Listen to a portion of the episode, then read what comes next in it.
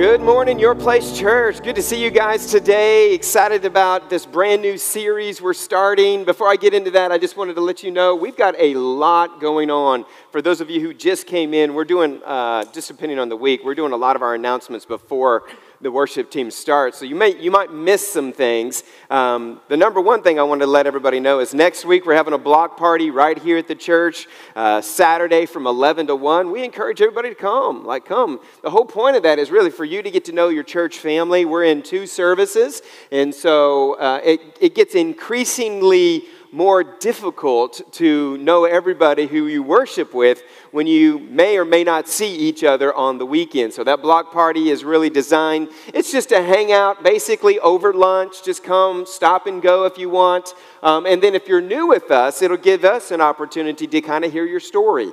Uh, so we invite you to come to that. And then next, uh, the day after that, so Sunday is Mother's Day. So we've always got something fun for the moms. I've already got my message ready for that. It's, uh, I'm teaching on a, uh, a subject in the Bible or a person in the Bible. I don't know that I've ever taught on quite this, this detailed. So that'll be, that'll be next week. And of course, we always have something fun for moms. Um, so that's Mother's Day. Today, we have s'mores for everyone. So after service today, s'mores out in the cafe uh, in between services. So we hope you guys enjoy it. Last week we had breakfast burritos, this week s'mores. We have a saying around here when church is fun, commitment is easy. And so we want you guys to have fun. And uh, I mean, you already, you already paid for the s'mores anyway. You might as well eat them. Amen. might as well eat them.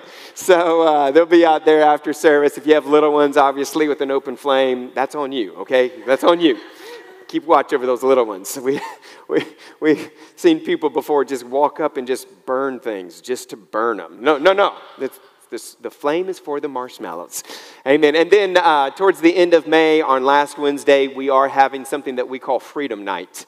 Um, and that's for all of our, it's for, everybody's invited. It's a last Wednesday service, but we are going to be doing baptisms that night. So if you want, amen. If you want to be a part of that, feel free to be a part. Um, we encourage everyone to come to last Wednesday services. Um, we do ask if you want to be baptized that you do get signed up. The sign up sheet's not out there yet. It'll be coming up here in the next few weeks. Um, and the reason why is because we like to communicate just some expectations for you for baptism. And so when you see that sign up sheet or hear us talking about that, then you know um, kind of what that's about. So we are um, entering a brand new series. The theme for 2022 for us has been centered around this thought of being planted. We spent two months um, at the beginning of the year just talking about what it means to be planted.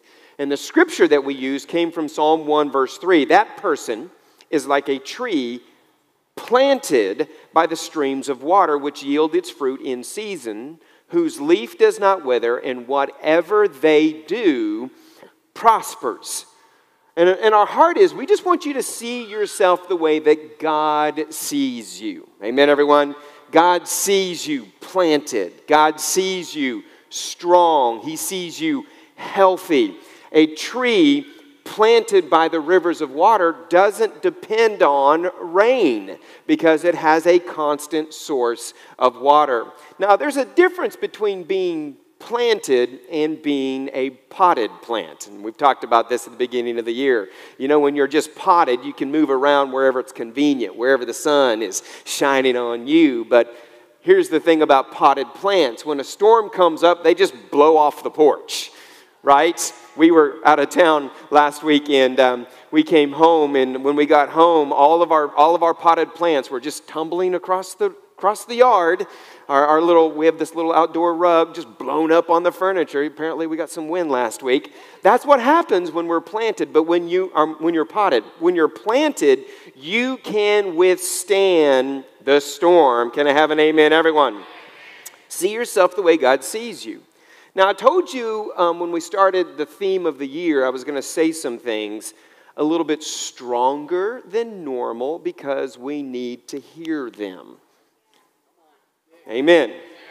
For instance, last Wednesday, last Wednesday was probably a record low for us um, in attendance, but it was a record high for us in an encounter with the manifested presence of God. Amen, everyone?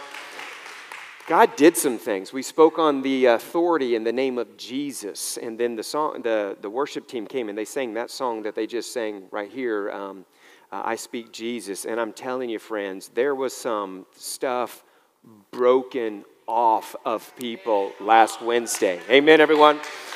And and and as your pastor, this there's just a lot of our church who didn't experience that. And no one's in trouble, but I just want you to know my heart. I want you to receive everything that God has for you. Amen, everyone?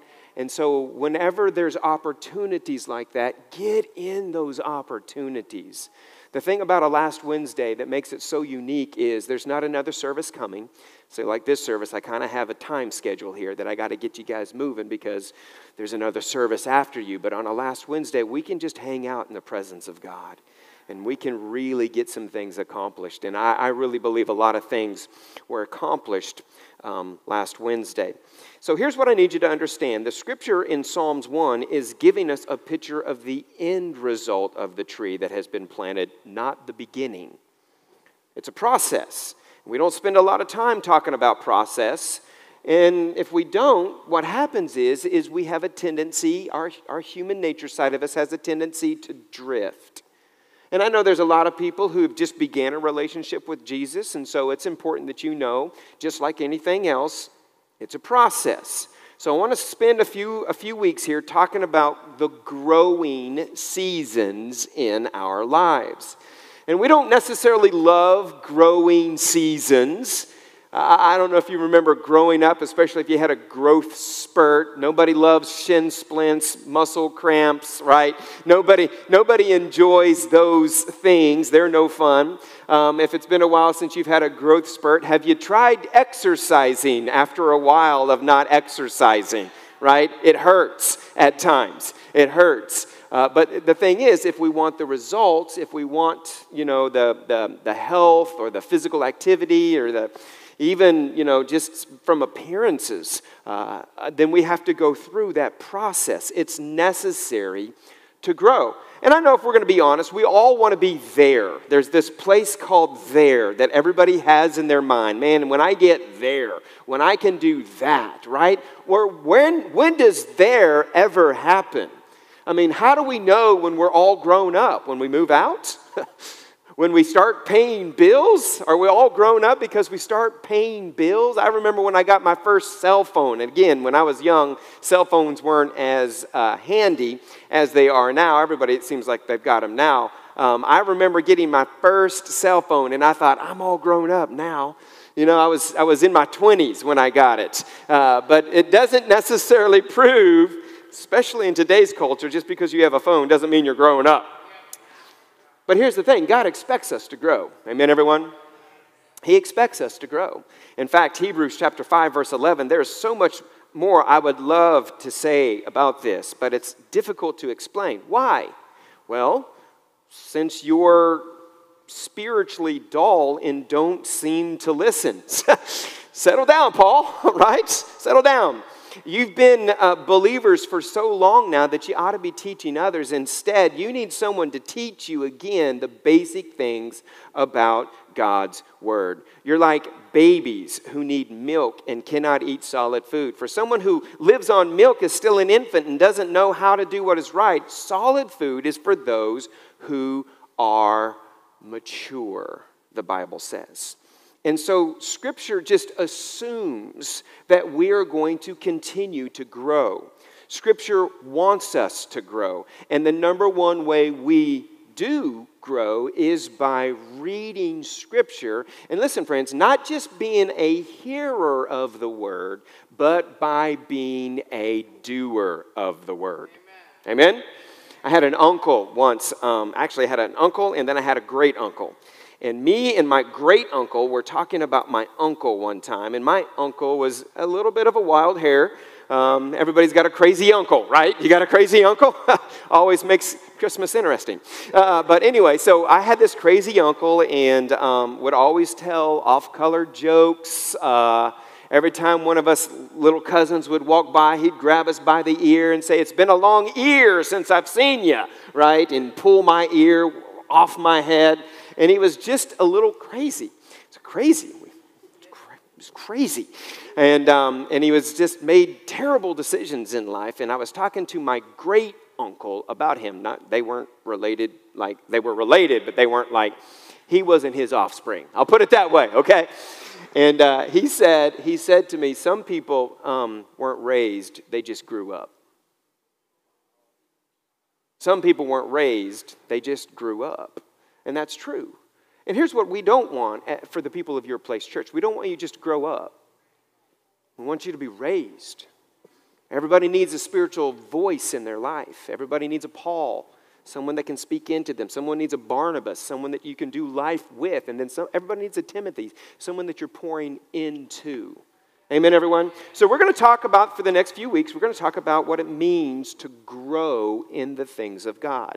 Now, don't just assume you know what I'm going to talk about because you don't. The Holy Spirit has a right now message for us. I believe that. Amen.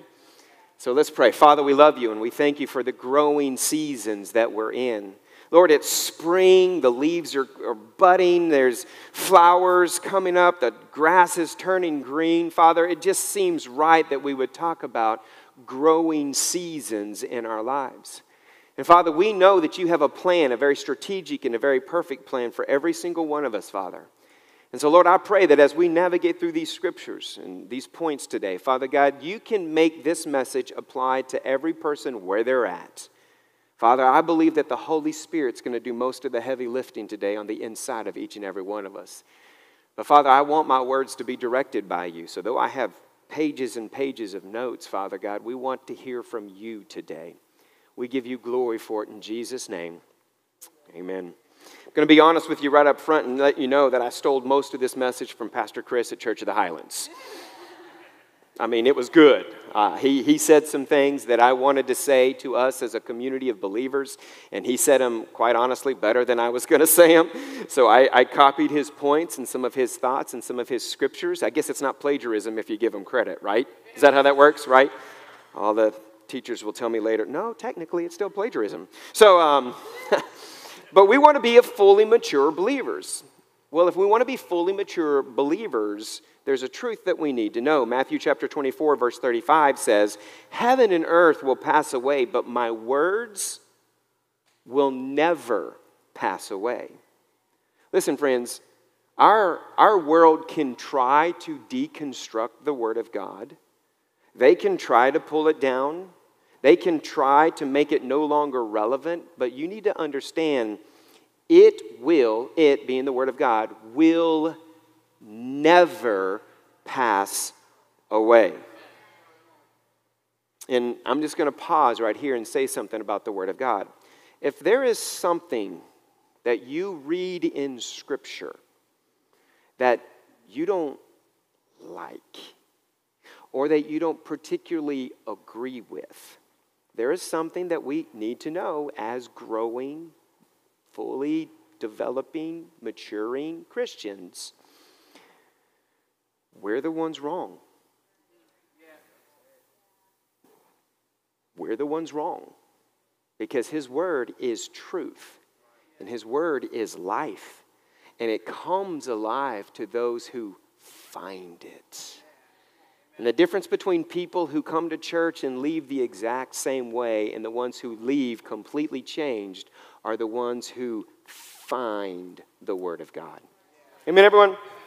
So he said, Heaven and earth will pass away, but my words will never pass away. So I want to give you seven proofs that the Bible is reliable.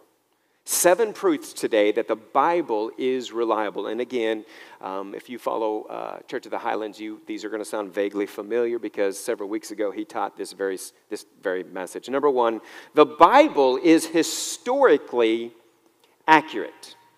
It's historically accurate. We know it's full of good principles, and we, I've even heard some pastors say that the Bible is full of good principles, but some of the stories are just made up. That's not true. Are you with me, friends? that's coming from somebody that has something wrong with their own faith. And I know what they're saying. It's just not humanly possible when you read stories like Jonah in the well or the resurrection or the virgin birth. But I don't know about you. I wouldn't want to serve a God who only does things that are humanly possible. I want to see miracles. And we saw miracles last Wednesday night, and it was powerful. You know, um, heard a joke. A little girl was uh, doing a research paper um, at school on Jonah and the well. She turned it in. The teacher wasn't necessarily a Christian. In fact, she was very much an atheist and was mad and asked the little girl why, why she wrote on this. And she says, Because I believe it's true. And the teacher asked the little girl, Well, how do you know it even happened? And the little girl says, Well, when I get to heaven, I'll ask Jonah myself. And the teacher says, Well, what if Jonah is not in heaven? What if he went to hell? And she says, Well, I guess you can ask him. Whoa. So, too much? Too much? Moving right along. Psalm 33, verse 4. The Bible says, For the word of the Lord is right and it's true. He is faithful in all that he does. So, how can we prove something is historically accurate? Well, there are three standards which most people who study history go by. Number one, the most accurate version is eyewitness accounts. If somebody was there and they wrote it down, that is historically the most accurate account. Well, that is true about the Bible. Most of the things written in the Bible were eyewitness accounts, and others of it was divinely inspired by the Holy Spirit, which we'll get into. The second standard is the Bible was recorded and then copied with extreme care. You know why God used the Jewish nation to write down chunks of the Bible? Because Jewish people are notoriously known for being some of the most um, accurate translators out there. Most people will translate word for word. Jewish translators translate letter for letter. In fact, the Torah, which is the first five books of the Bible, were literally translated letter by letter. And there's a myth out there that says every translation gets weaker and weaker. Well, that's not how the Bible was translated. People are under the assumption that the Bible gets translated here, and then someone takes this version and translates it here, and then someone takes this version and translates it here. Well, accurate translations of the Bible don't do that. Accurate translations of the Bible go all the way back to the original and then translate it from there. Now, there are versions of Scripture that are paraphrases. The message translation is a paraphrase. And people are like, oh man, I love that translation. It's a paraphrase, right? And so what they've done is they've taken one of the English translations and they have made it, you know, easy to read. You know, King James, why doth thou doeth this unto me? Message, what's up, bro? Right? It's like that's that's kind of how it is, right? What's up, bro may not be an accurate translation, but we get it, right? And then the third way that people um, know that something's true, especially his, his, uh, his, historical things, is archaeological confirmations. There are archaeological digs and findings. The most recent finding of the Dead Sea Scrolls have proved to be the biggest find in history, in biblical history so far. We have more recorded information about Jesus Christ than the Roman emperors of his day. We have more manuscripts from certain portions of the Bible, more manuscripts from then than we do of a lot of Roman history. In fact, yet in all of Rome, with all of their wealth and all of their power producing this stuff, the most recent document we have is 900 AD. Well, we have the gospel manuscripts Matthew, Mark, Luke, and John there's hundreds of them, and the earliest ones date not to 900 AD. We have fragments of the book of John dated 135 AD. And most um, Actually, we have far more manuscripts of Matthew, Mark, Luke, and John than we do of any other manuscripts of ancient history. We have over 5,000 manuscripts of the New Testament alone. These four books of the Bible outweigh all of the original manuscripts of Roman history of all time. And yet people dispute it, whether or not it's real. The Bible is true. Amen. Number two, or the second reason or proof that the Bible is real, is the Holy Bible is scientifically accurate. And I know this is where a lot of people are like, what? What? Science? What? Science? Bible? Yeah. We've all heard the phrase recently, you just have to trust the science. Well, science evolves, science changes. My computer science class from high school is no longer relevant. Amen, everyone? It's just not. We're not using DOS anymore. We're not using dial up uh, internet anymore. We're not using dot matrix printers. Yeah, we're not doing that anymore. Why? Because it evolves. Science evolves, but the truth stays the same. Psalm 148, verse 5 says, Let them praise the name of the Lord, for at his command they were created, and he established them forever and ever. He issued a decree that will never pass away. For a book that was written 1600 years ago, you would think that there would be something that needed to be corrected or added, wouldn't you? But nothing needed corrected or added because the Word of God is true. You think that science would, you know, eventually creep into the Bible. There were things that were believed in science that we look back now and we're like, why did they even believe that? Like the earth was flat years and years, science believed that the earth was flat. They, um, you only have to go back a few hundred years to read Isaiah chapter 40, verse 22. He sits enthroned above, look at this, the circle of the earth, and its people are like grasshoppers. That word that the translators used for circle is the same word for sphere, which consequently is where we get our word globe. Science used to believe that the earth had to be held up. Greeks believed it sat on Atlas's shoulders. The Egyptians felt like the earth was held up by five pillars. Well, obviously, we know that the earth is just floating out here in space, right? Well, go back to the oldest book of the Bible, and it will tell you in, in Job chapter 26, verse 7, he spreads out the northern skies over empty space, and he suspends the earth over Nothing. It's creation. How did Job know that? Well, maybe God wrote the Bible. Amen, everyone? Amen. Science used to believe they could number the stars and that they could actually be counted. And there was a there was a astrologer. Um, I'm not going to say his name right, but it's like it's like Hipparchus, Hipparchus, Hipparchus actually counted the stars in 150 BC, counted them.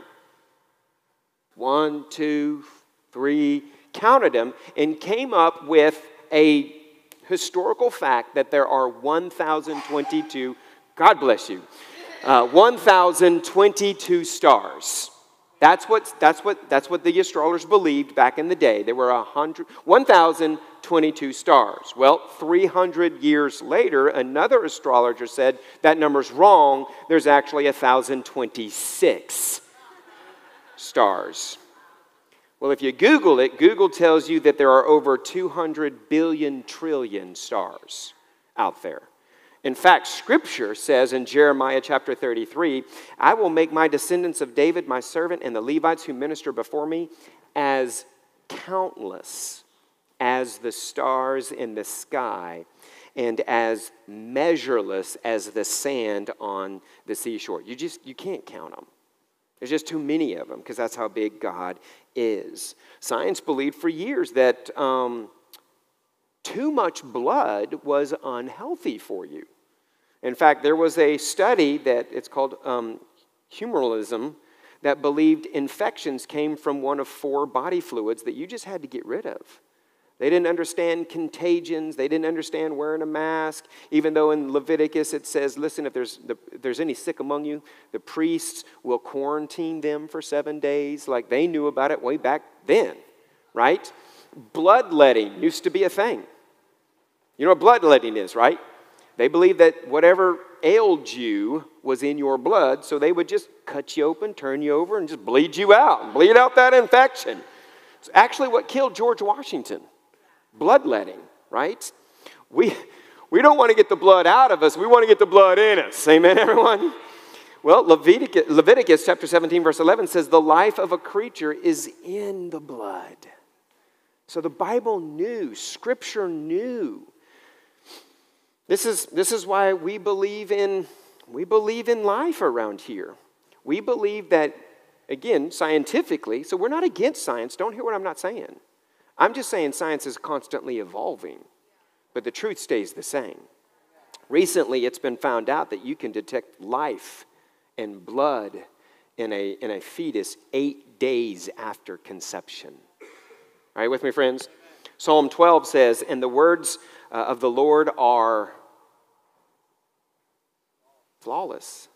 You just can't find flaws in them the Word of God is true. The third reason or proof that the Bible is real is the Holy Bible is prophetically accurate. Now, I know this is where some people, we kind of lose you on some of these things, so I'll, I'll, I'll, I'll try to break it down for you. This one's sensitive because there are nearly a thousand predictions or prophecies in Scripture, 300 alone about Jesus Christ himself. And here's the thing about that it just takes one of them to be wrong for people to throw the whole thing out. You can have 900 of them right, but one of them's wrong, and you just never know the accuracy of prophecy. Every scripture in, or every prophecy in, in the Word of God has come to pass except for a handful that are talked about in Revelations. Are you with me, friends? predictions about Jesus Christ. And I'm not talking about, you know, a century before he was born, generations before he was born. In detail, like not that he's going to be a nice guy, you know, not stuff like that. It's like he will ride in on a donkey. He will flee Egypt. He will be born in Nazareth. Like very accurate predictions about Jesus, some of which I mean, the most earliest one that we have is 300 years before Jesus ever showed up in the flesh. The most, most recent, we were reading from Isaiah about prophecies 700 years before he showed up. Well, 300 years, I mean, that would be like um, people coming over on the Mayflower talking about what we're going to be doing today. It's impossible. King David predicted things in his writings about the crucifixion of Christ. Crucif- crucifying people wasn't even a form of capital punishment in David's day, but yet saw it in the future and, and prophesied about it. Are you with me, friends? Every prophecy in the Bible has come absolutely true. And here's the thing a recent, a recent research um, held by the guy's name is Peter Stoner. He does research on probability. I thought this was very interesting. He got 100 other guys who study probability uh, as well together, and they, they, they came up um, for one person fulfilling just eight prophecies.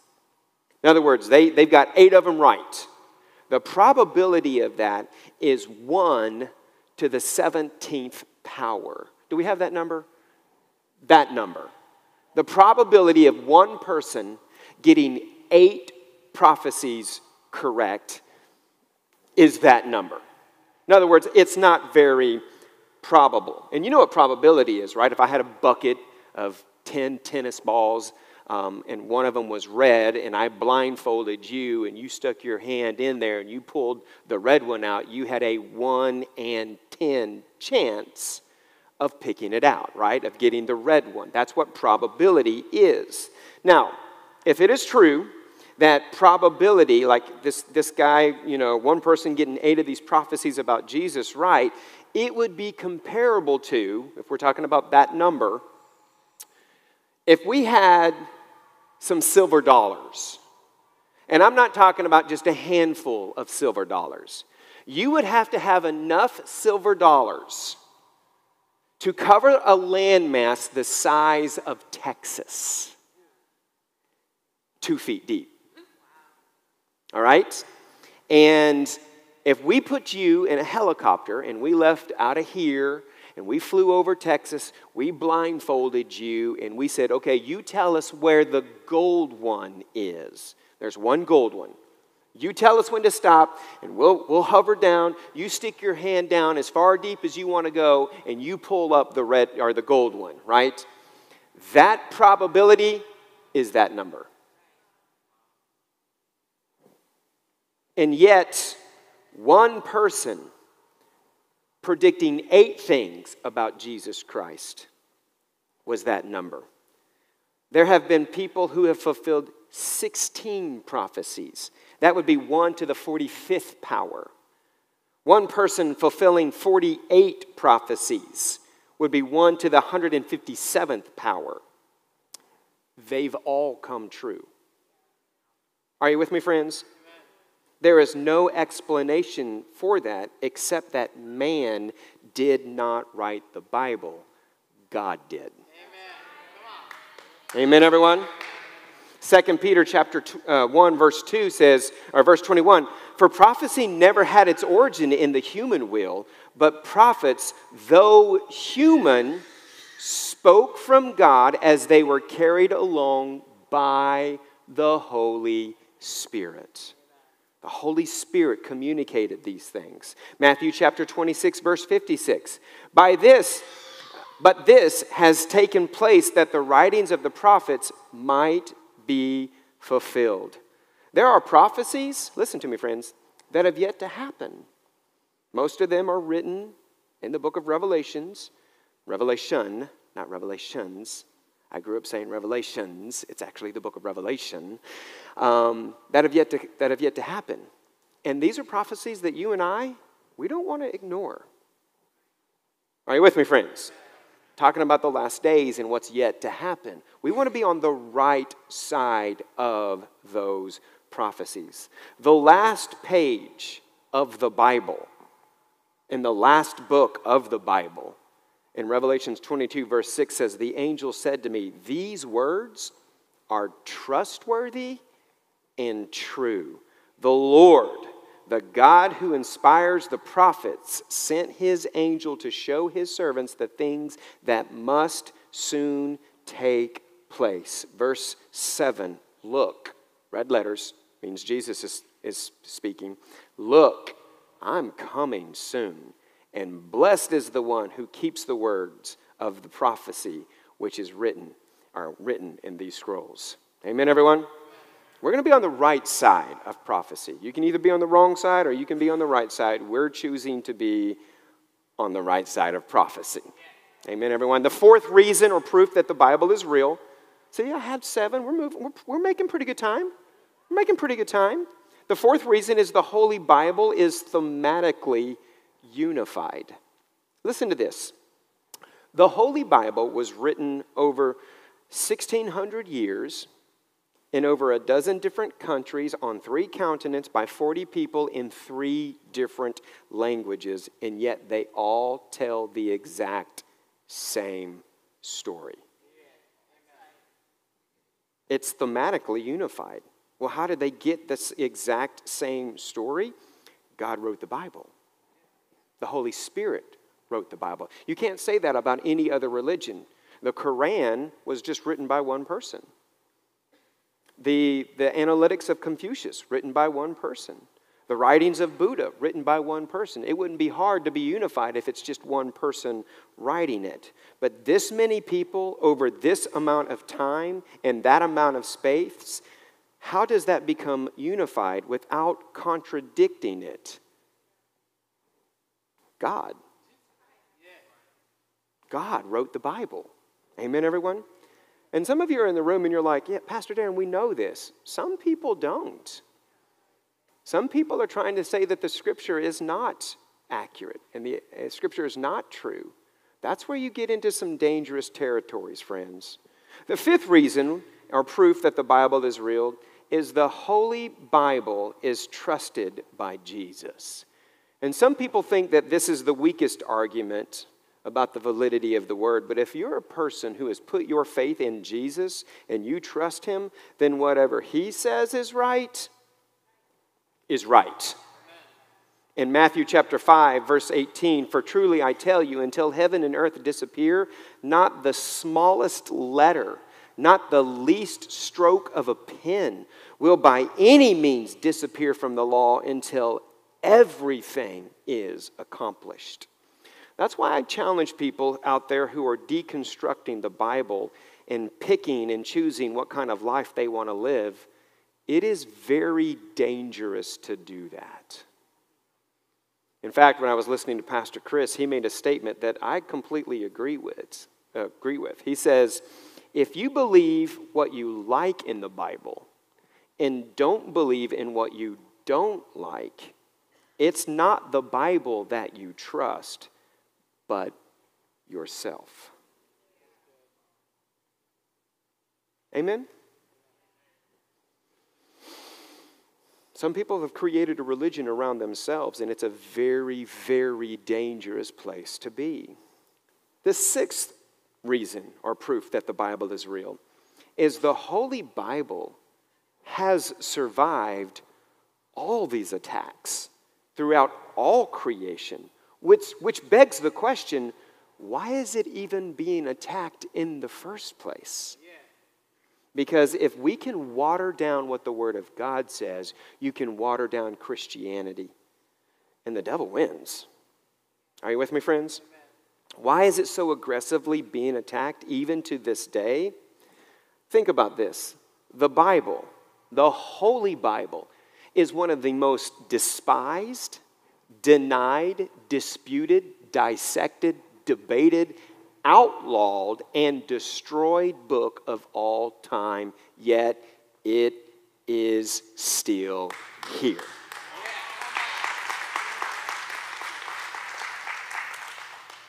Why? Because heaven and earth will pass away, but my words will never pass away. First Peter, I'll, I'll read it again. People are like grass, and all their glory is like flowers of the field, and grass withers, and flowers fall. But the word of the Lord endures forever. And this is the word that was preached to you. Amen, everyone? So I have some questions for us in the room that I really want you to consider, and I want you to answer. You don't have to email me and answer them, but you need to resolve these on your own. You need to, you need to make some decisions on your own. Will I be one of those who challenge, attack, and disassemble God's word? Is that who I'm going to be? Am I going to be that person who challenges the word of God? who attacks the Word of God, who tries to disassemble God's Word? Or will I just live by it? Will I just live by it? If there's something that needs, if there's, I'll say it this way if there's some changing that needs to take place, I'm not going to change the Word of God to fit me. I'm going to change me to fit the Word of God. Amen? Well, I just don't agree with that. I'm going to say this with a smile. You're wrong. You're wrong. The Word of God has stood the test of time. Amen? The next question Will I deconstruct it or will I defend it? Am I going to pick it apart? Am I going to talk about what's relevant today or not? Or am I just going to live by it? Am I going to defend it? And that's just it. Some people are choosing not to defend Scripture. Jesus says, if you stand up before me, I'll stand up, I'll stand up before you. If you're ashamed of me, I'm going to be ashamed of you. That's Jesus' words. Amen, everyone? Will I, will I deconstruct it or will I defend it? Will I follow the world or will I follow the word? What if they make the Bible illegal? That's happened in some countries. And there are some things that are out there on the floor right now that would make portions of this scripture illegal. They're going to have to lock me up.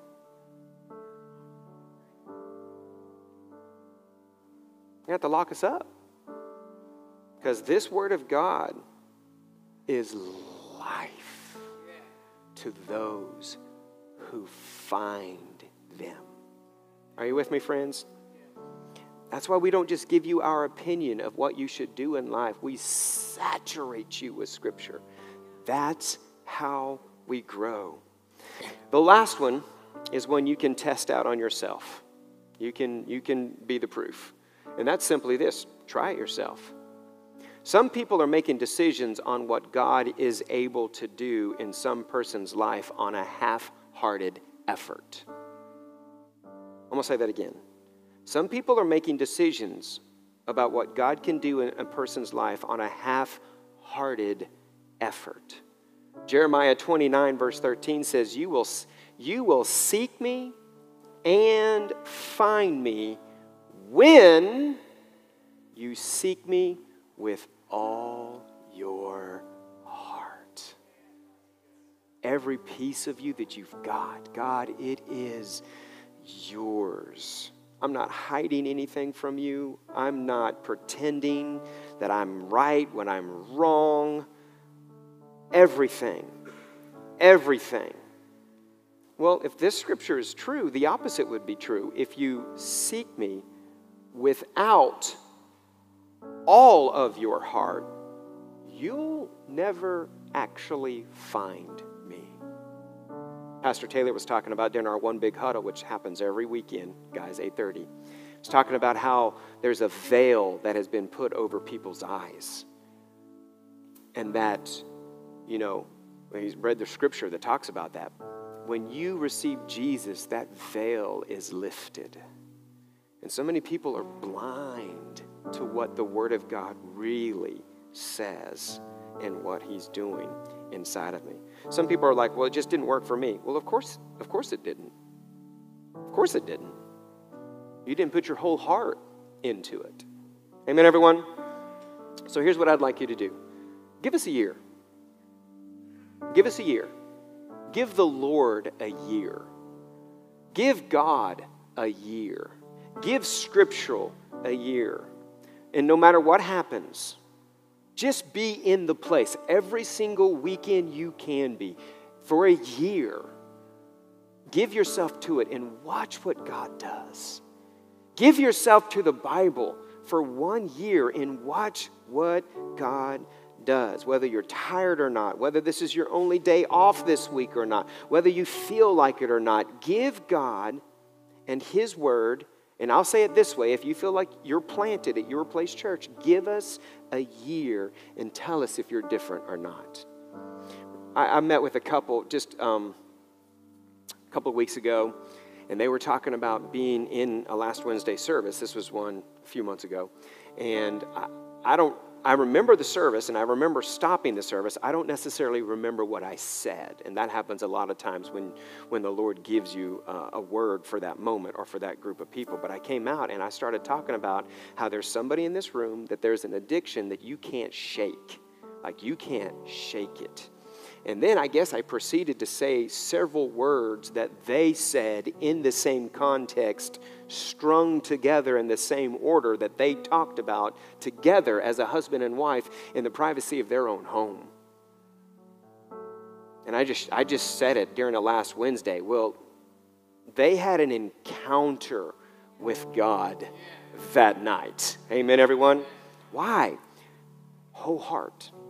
They were here where the presence of God could speak and minister life to them. He proved himself to them that night. The seventh reason or proof that the Bible is real is real no, real is the Holy Bible has life-changing power. And people think I'm obligated to say that. Go talk to your friends. If you've had an encounter with God, hold your hand up. Put it down. There's the proof. There's the proof. He works. The Bible works. Someone who surrounded their life, I'm sorry, surrendered their life completely over to Him, see what they say. John chapter 8, verse 31, Jesus said, If you hold to my teaching, you are really my disciples. Then you will know the truth, and the truth will set you free. Not just playing with it, not just when it's convenient, when we know it, when we live it. Now, Pastor Chris did something when uh, he finished the service there at Highlands that I want us to do. He basically put a statement up that became a prayer, and I'm going to read this statement, and then we're going to basically say it out loud together. And if you agree with it, then you can say it with me. If you don't, you don't have to say it. But the statement was simply this um, Dear God, from this day forward, I will accept the Bible as your flawless word to me, and I will make it the final authority for my life, even when I don't understand it, when it's not popular, easy, or even when I don't like it. There are things in Scripture you're not going to like but it's still true. Goes on to say, You are God, and I am not. Thank the Lord. Thank you for loving me enough to speak to me through your word. I want to love your word, learn your word, and live your word. That's a declaration to the Lord. And I'm telling you, if you pray prayers like that, your next Bible study, your next time with God, that veil is going to be loosened. It's going to be it's going to be opened for you. So if you believe that, say that with me then.